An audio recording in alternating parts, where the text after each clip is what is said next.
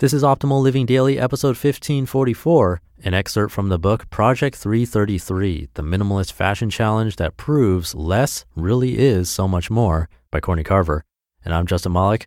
Welcome back to Optimal Living Daily or the OLD podcast, where I read to you from some of the best blogs or articles I can find and get permission from.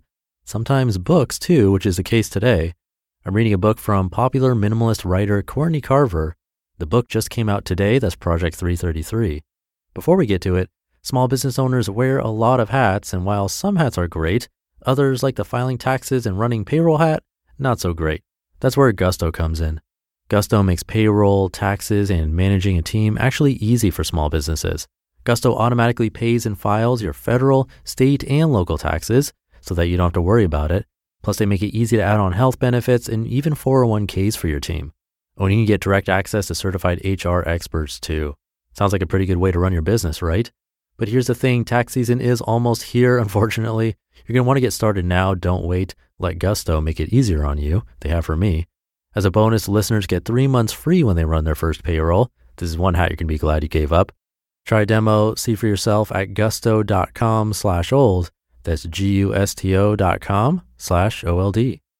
For now, let's get right to it and start optimizing your life. An excerpt from the book Project 333 The Minimalist Fashion Challenge That Proves Less Really Is So Much More by Courtney Carver. If you're reading this book hoping for a recommendation for the perfect pair of jeans or a little black dress that you don't want to live without, do a quick review of your wardrobe history. How many pairs of jeans have you owned in your lifetime? How many little black dresses? How many stylish bags? How's that working for you? The truth is, there will never be an item of clothing that changes your life or convinces people you are someone you are not. Shopping won't fix the past or secure the future. More is not the answer. Before I discovered the power of less, reduce stress, and simplify my life, I thought the answer to all my problems was more. I thought I'd be happier with more money, more closet space, more shopping, more spending, and more stuff overall. I thought people would like or love or respect me more if I did more for them and proved myself by doing more in every area of my life. But more, more, more didn't result in more happiness, closer relationships, or better health. It did the opposite.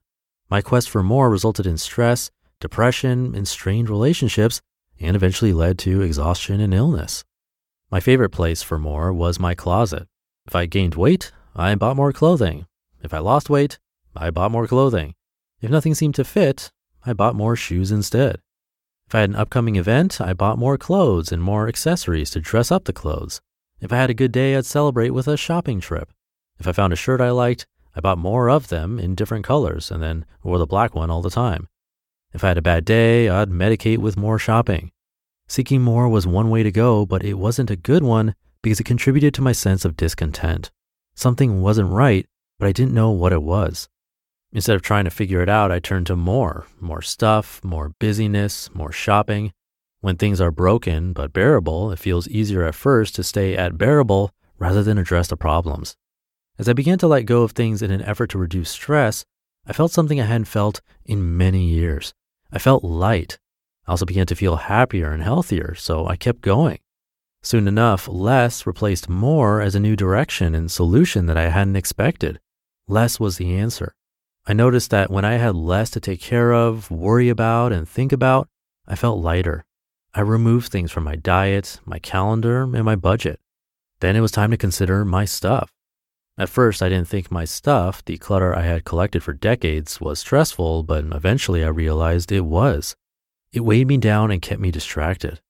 Once I saw the stuff as stress, I wanted to give it all away. Luckily, I didn't, otherwise, this might be called Project 33 instead of 333. At first, I backburnered the more in my closet because I didn't want to go there. I had some pretty solid reasons for holding on to the stuff in my closet. After all, I had spent a lot of money buying it all, and some of it had sentimental value. I also thought people judged me on what I was wearing. I had all kinds of identity issues and emotions tied up in my wardrobe, so it was hard to think about. I worked on simplifying other things first and then decided it was time to go into my closet and start Project 333. More of the good stuff, what to expect from Project 333. There's one thing you should know right away. You don't have to get rid of all the more in your closet when you start Project 333. In fact, I don't recommend that you do.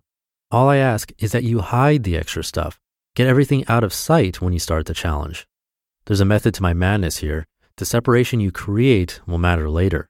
It'll make it easier to identify what you enjoy wearing and what needs to go. The distance you put between you and your excess stuff will make it easier to let go too. You simply won't care about it like you did when you had to look at it every day when you opened your closet. I remember going into my boxes and stored items after my first three months with 33 items, and my first thought when looking through everything was, what was I thinking? Why had I held on for so long to pieces that I didn't enjoy and never wore? Why did I spend so much time feeling bad about not wearing them? A few months apart, and all I could think was, time to donate this stuff. Even though all the extra stuff eventually went out the door, if I had let go of it immediately, I would have wondered if I had made the right decision and worried that I would have to buy everything again, creating extra stress. Take this part of the challenge more cautiously and instead of letting go right away of all the excess stuff, fake it by getting it out of sight for three months. Even though less replaced more as my go to problem solving technique, I can't help but celebrate the kind of more that has come from dressing with less. Everyone experienced this a little differently, but this is what I've heard from people who try Project 333. One, I have more time in the morning. This is usually the first benefit people notice when they take the challenge. Instead of spending time trying on different outfits or stressing about what to wear, they have time for breakfast, meditation, or starting the day at a slower, more peaceful pace. Number two, I'm saving more money. No doubt about this one. I took my weekly shopping trips to quarterly or even less frequently with Project 333. Number three, I have more attention for what interests me. Imagine if we harnessed all the energy and attention we spend on how we look and what we wear, and instead directed it towards things that really matter to us and to the world. Number four, I get more compliments. This one was a surprise. I started to receive not only more compliments, but different compliments. Instead of, I like that necklace or those shoes, I heard more things like, you look so good, or what is it about you that's changed? You look great. Number five, I have more confidence.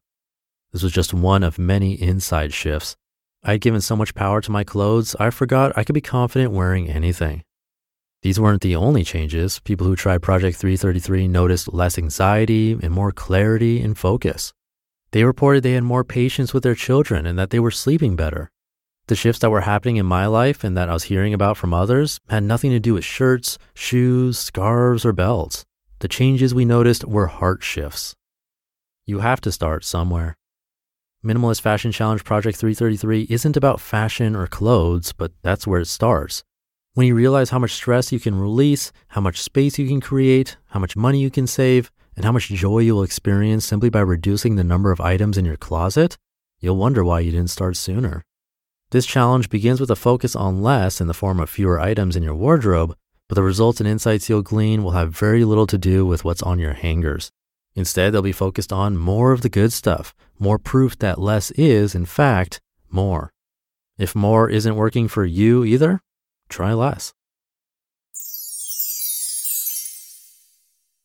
You just listened to an excerpt from the book Project 333 The Minimalist Fashion Challenge That Proves Less Really Is So Much More by Courtney Carver. Again, the book just came out today. You can find more info about that at bemoreless.com.